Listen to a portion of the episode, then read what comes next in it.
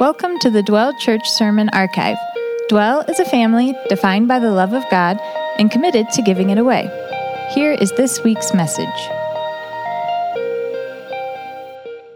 Ooh, what a video. That was my first time seeing that. Great stuff for all you guys who contributed, but I'm just like, how am I supposed to top that stuff? It all felt very sincere and heartfelt and just genuine, so I guess good luck to myself. But guys, welcome, good morning. Welcome to another Sunday morning in our Proverbs series, Summer Wise. So this is week 2, and we're talking about biblical friendships. So would you join me in praying? We're just going to ask God for help as we get started here.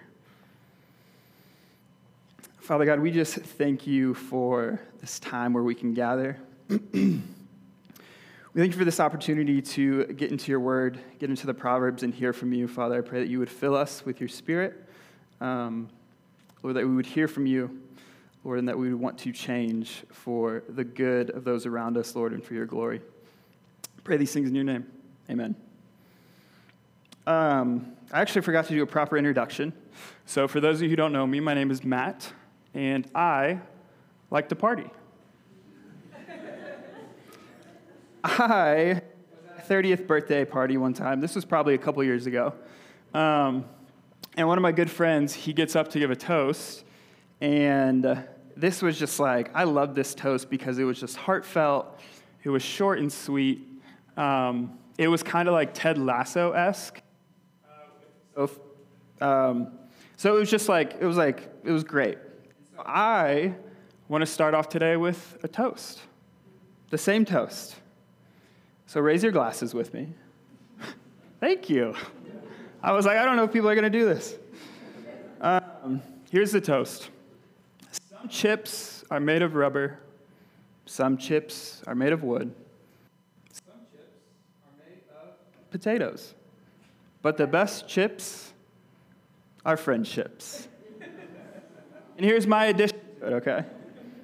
The even better best chips are biblical friendships. Yeah? And that is what we get to hear about today. So get excited.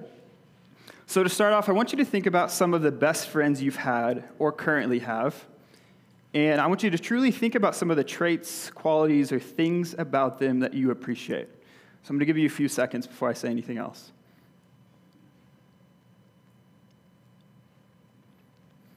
So maybe these friends are very intentional, so they're purposeful with their actions toward you. Or maybe they make you laugh like no one else can. Or they just get you on a level others don't. They make time for you no matter what. They make you a priority. Maybe they're just a good time. Like they have fun always. They're always having a blast. They're inviting you in on this. So maybe some of these things I said struck a chord with you, or maybe you're thinking about some other good qualities I didn't mention. But we all have at least somewhat of an idea of what a good friend is, right? We all have something in our heads. And so today I'm not trying to tear down any ideas you have of what a good friend is, but rather we just want to look to the Proverbs, we want to look to Scripture, and through this, like hopefully we can seek to glean something from them on how to be a better friend. And so as we start here, I want to encourage us with two things. I hope this is an encouragement. I'm not really sure about this first one, but anyways, two things I want to encourage you with. In theory, I think Christians should make the best friends. Okay? That's one. The second encouragement would be, as Christians, we as Christians should make the best friends because we have the motivation and the freedom we need to do so. So both motivation and freedom, these things are found in Jesus, in his life, death, and resurrection for us, okay? So with that, I want to introduce or at least reinforce the idea that biblical friendship is Christ-centered. So that means it doesn't flow out of being you-centered. Like you are not the focal point. It doesn't flow out of being me-centered. I am not the most important. And it doesn't even flow out of being other-centered. Like, that's a good thing focusing on others, but like that's just not the center. It flows out of being Christ-centered. He is the focal point for us. He is who we look to through all of this. So since biblical friendship is Christ-centered, biblical friendship seeks the good of the other in the glory of God. So God is glorified when friendship is done well. And it's less a series of things we need to accomplish and more about who we need to become. So God is working in us. He's sanctifying us to become more like Jesus and to become better friends, hopefully, who seek the good of others for the glory of God. So it's like we don't want to just do these things, check these things off a list, and then we check off like, okay, I am now a better friend, right? We actually want to become better friends. And so we don't just magically become something, right? Unfortunately, it's typically this like long process over time. It takes work. It could take some practicality. It sounds super fun, right? Long process, work, hard, practicality. But practicality, that should sound familiar to you. It should, especially if you were here last week, because this is where the Proverbs come into play. So last week we heard from Josh, and he talked about how Proverbs is a practical book. So it's not a set of promises from God, but rather a set of rules to help us be better.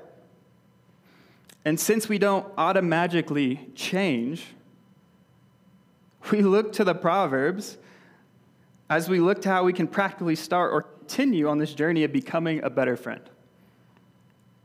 And so I'll be the first to admit I'm not always the best friend, not even close to being perfect in this.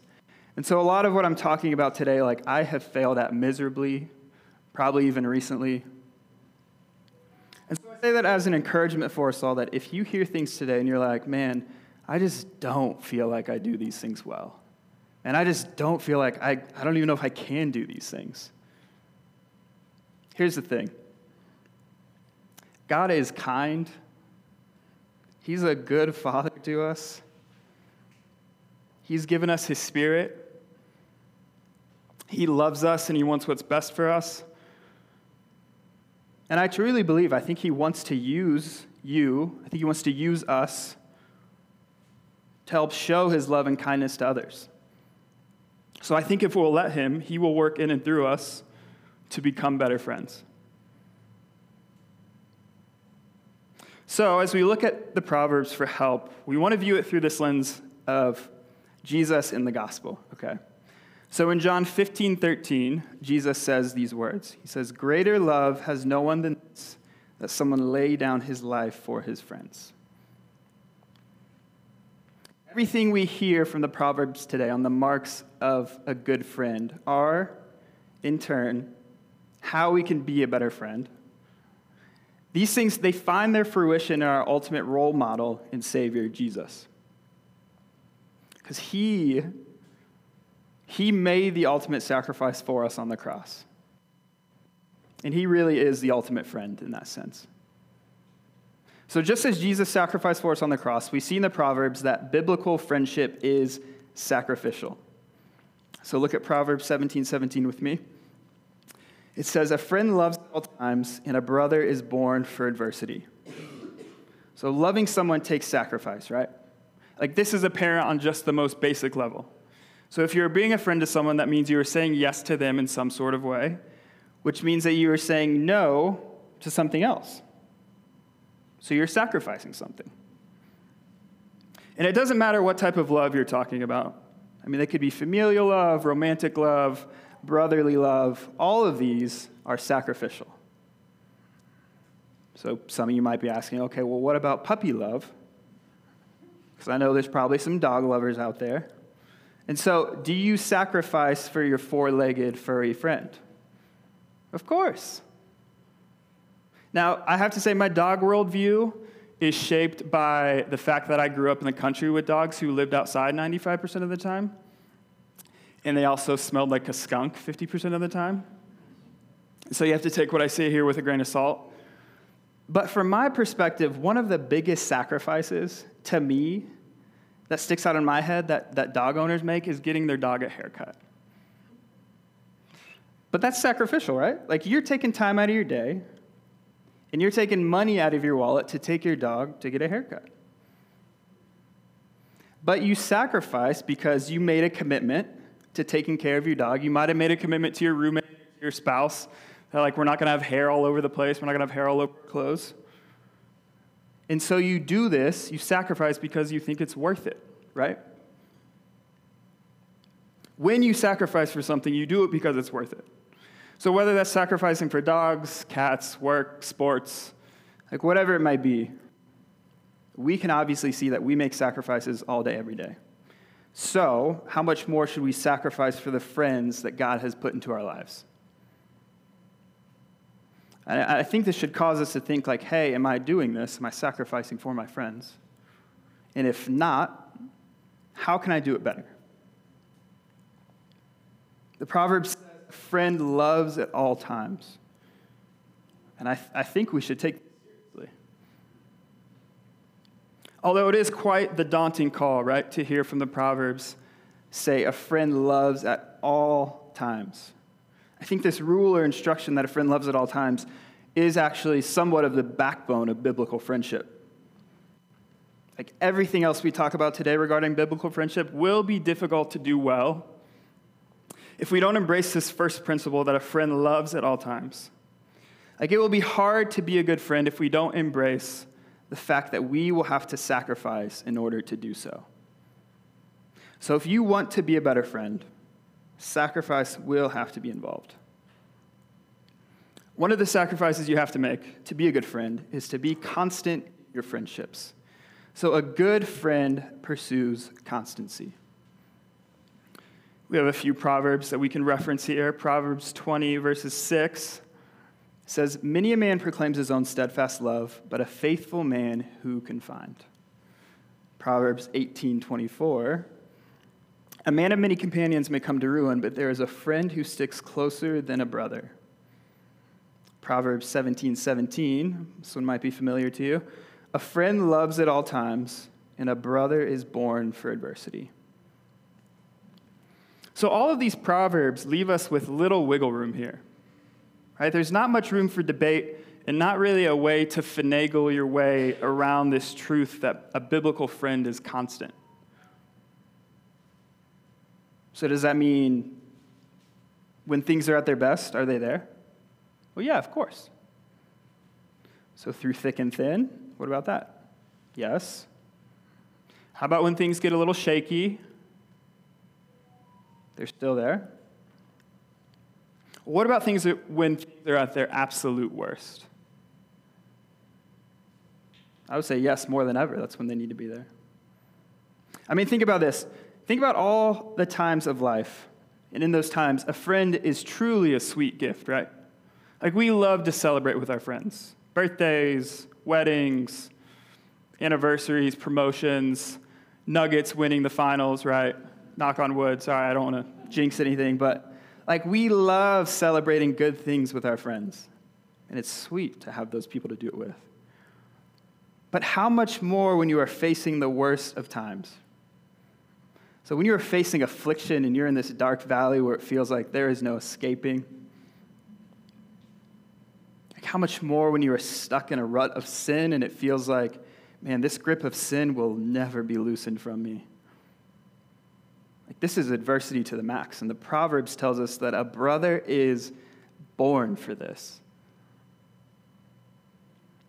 So that means there is a part of you, there is a part of me that was designed for this, designed to stand alongside, to walk together with our friends, especially in their time of need, to be constant. And that's pretty radical in our day and in our setting, in our city. Like, that's not usual here. But I mean, what better way to bear the image of God than to give of yourself in a constant manner, even draining yourself if need be, in order to be there for a friend in their greatest time of need, in order to be a friend who sticks closer than a brother. I think this principle of constancy, if being followed through on, I think it will more than almost anything else allow us to see God at work in another's life And with that, I think it'll help us delight in God's good work. But this makes sense, right? If you are constant, you are going to see change. You are going to see things because you are there more than you wouldn't be if you weren't constant, right? I think one just quick tidbit of kind of an example of being a constant friend or just a practical takeaway. One of the markers of a constant friend is pursuing your friend even when they shrink away. So even when they're maybe not reciprocating like you think they should be or like you would like them to be, man, we still pursue our friends. That's how it should be. Moving on, another sacrifice you might have to make to be a better friend is embracing and receiving counsel. So a good friend embraces giving and receiving counsel. If you have read through all the Proverbs, you almost might start feeling like, man, honestly, enough about counseling. Like, there are tons and tons of verses in the Proverbs about counseling. So I think it's safe to say, like, it's an important, like, theme, right? So I've picked out a few of the verses here. Proverbs 27:9-10 reads, "Oil and perfume make the heart glad, and the sweetness of a friend comes from his earnest counsel." Proverbs 11:14, "Where there is no guidance, a people falls, but in an abundance of counselors there is safety."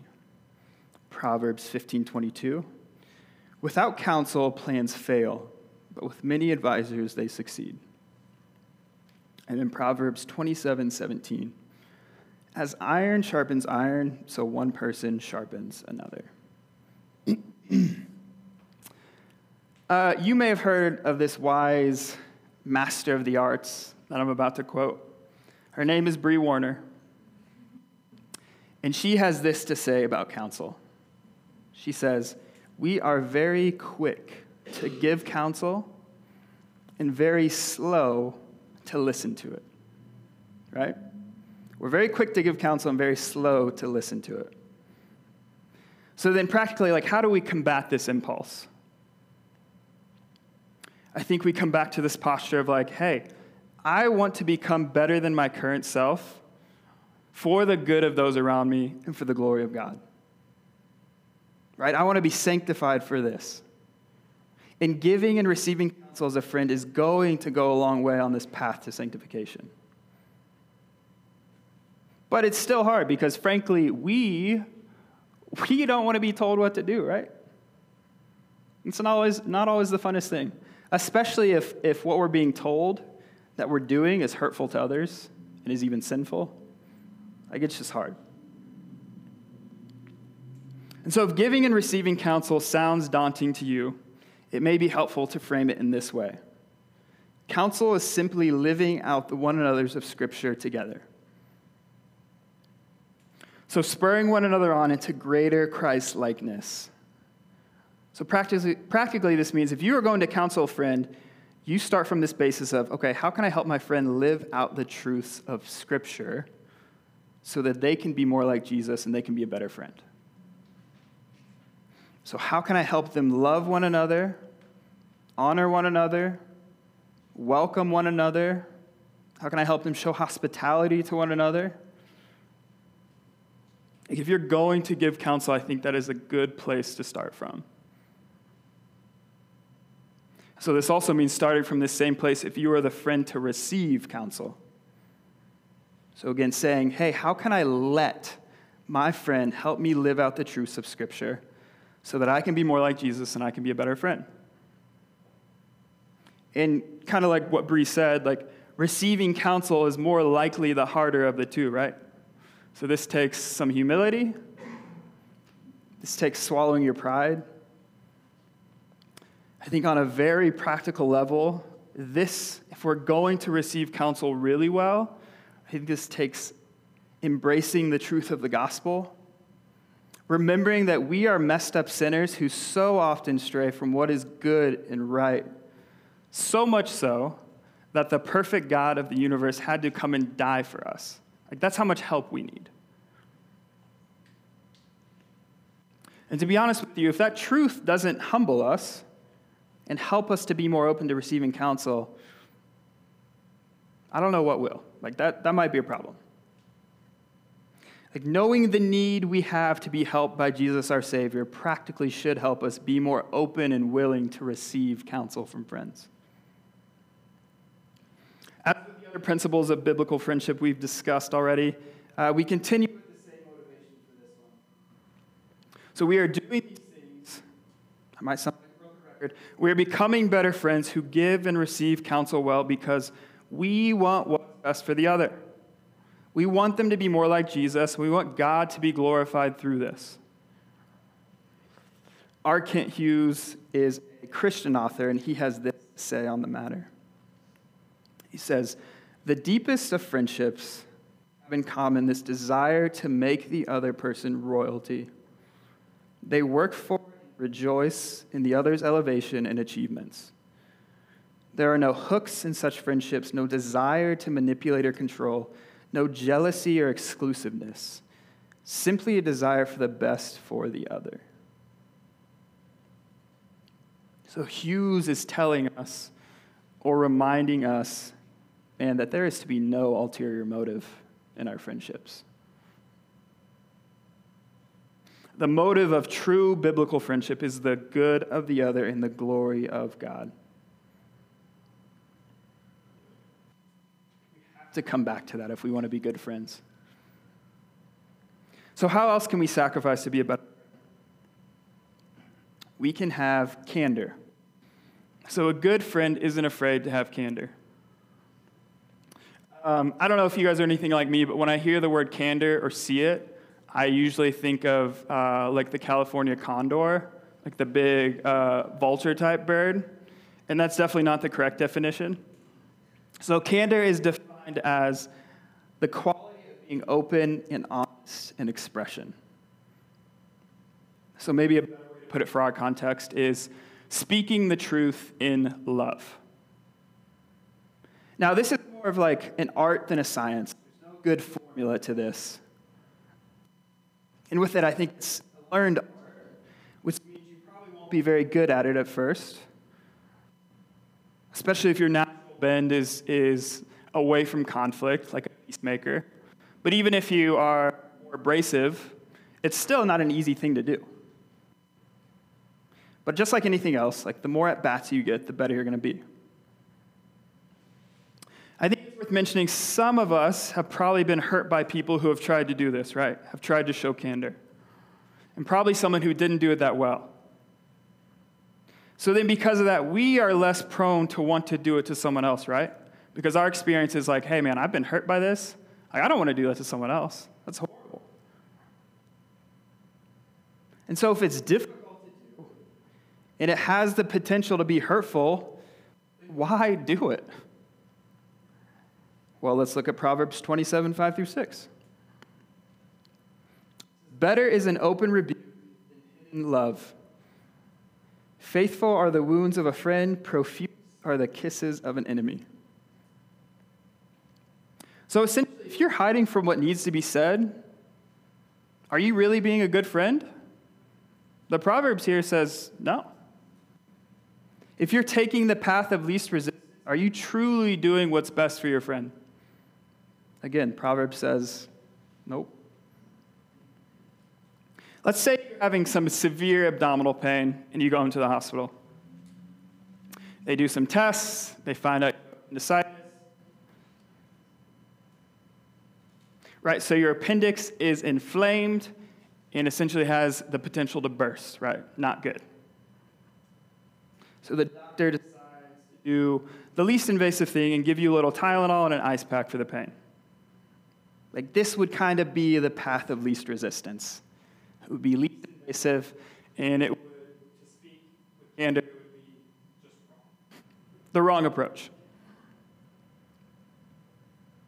So what this person really needs, if they have appendicitis, their appendix could burst at any second. Man, they need some morphine, they need some anesthesia, and they need to be cut into. A person who is sick like this, they need this invasive procedure. They need this thing removed from them, this sickness, in order for them to get better, in order for them to be made well. And this proverb tells us that good friends may have to do the same. Like, they may have to cut us deep. Practice open rebuke. Tell us things we need to hear, even if they're painful. And the second half of this Proverbs is also telling us, if we are too afraid to say what needs to be said, you are actually enemy of your friend's soul. Like, that's kind of crazy. That's a hard thing to hear whenever I feel like someone like myself, I tend to take the path of least resistance. The proverb is saying, if you do that, you're enemy of your friend's soul.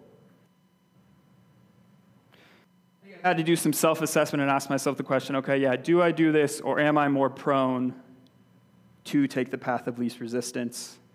It's a hard, but I think fair and worthwhile question to ask ourselves. And it's something I want to grow in, and hopefully all of us want to grow in this.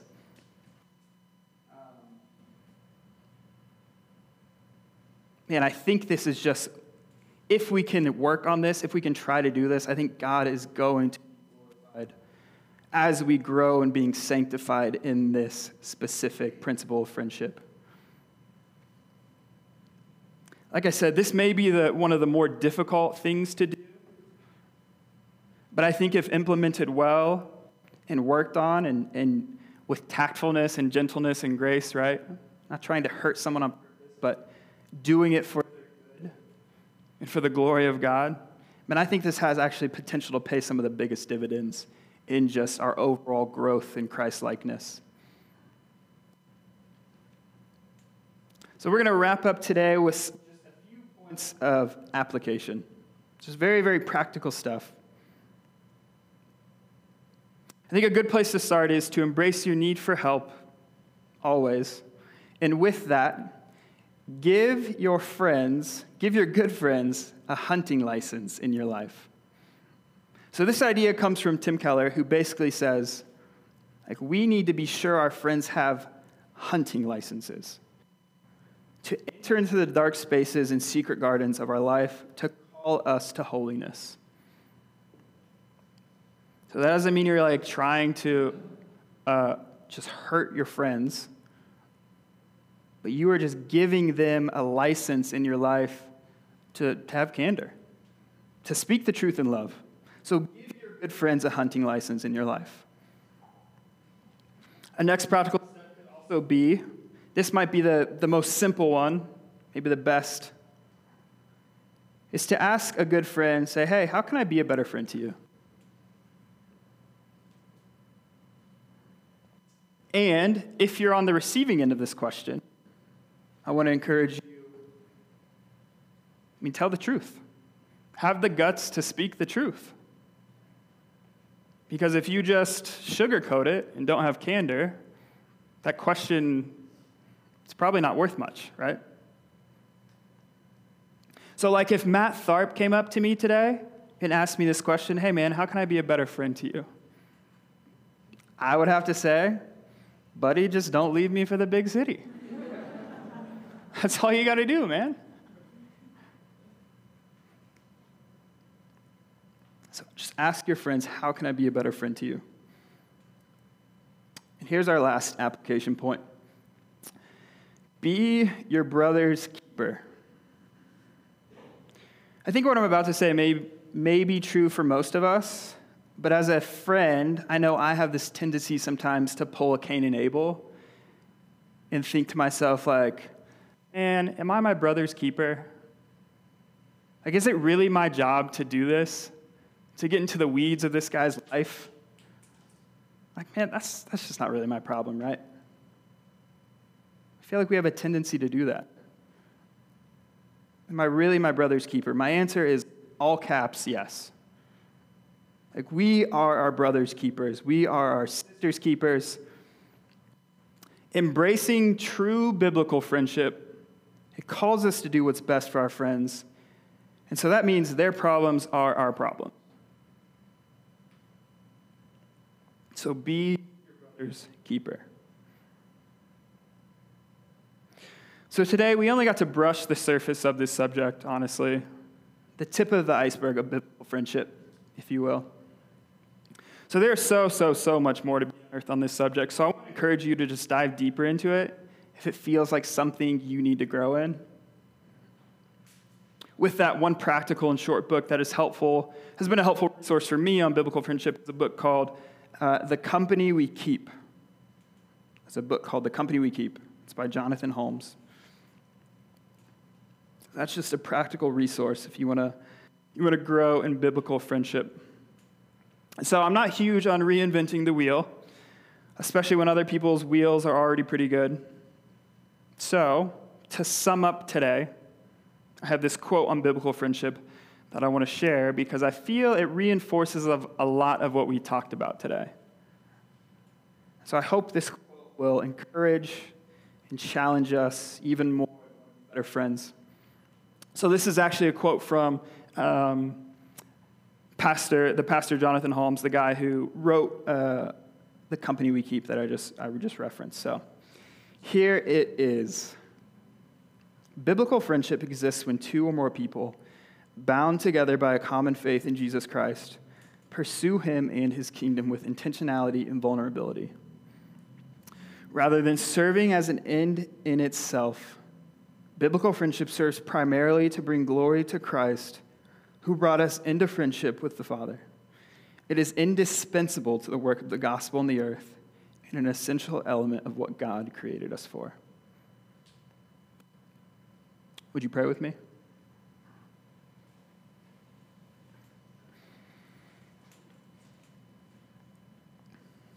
God, we thank you for this time today.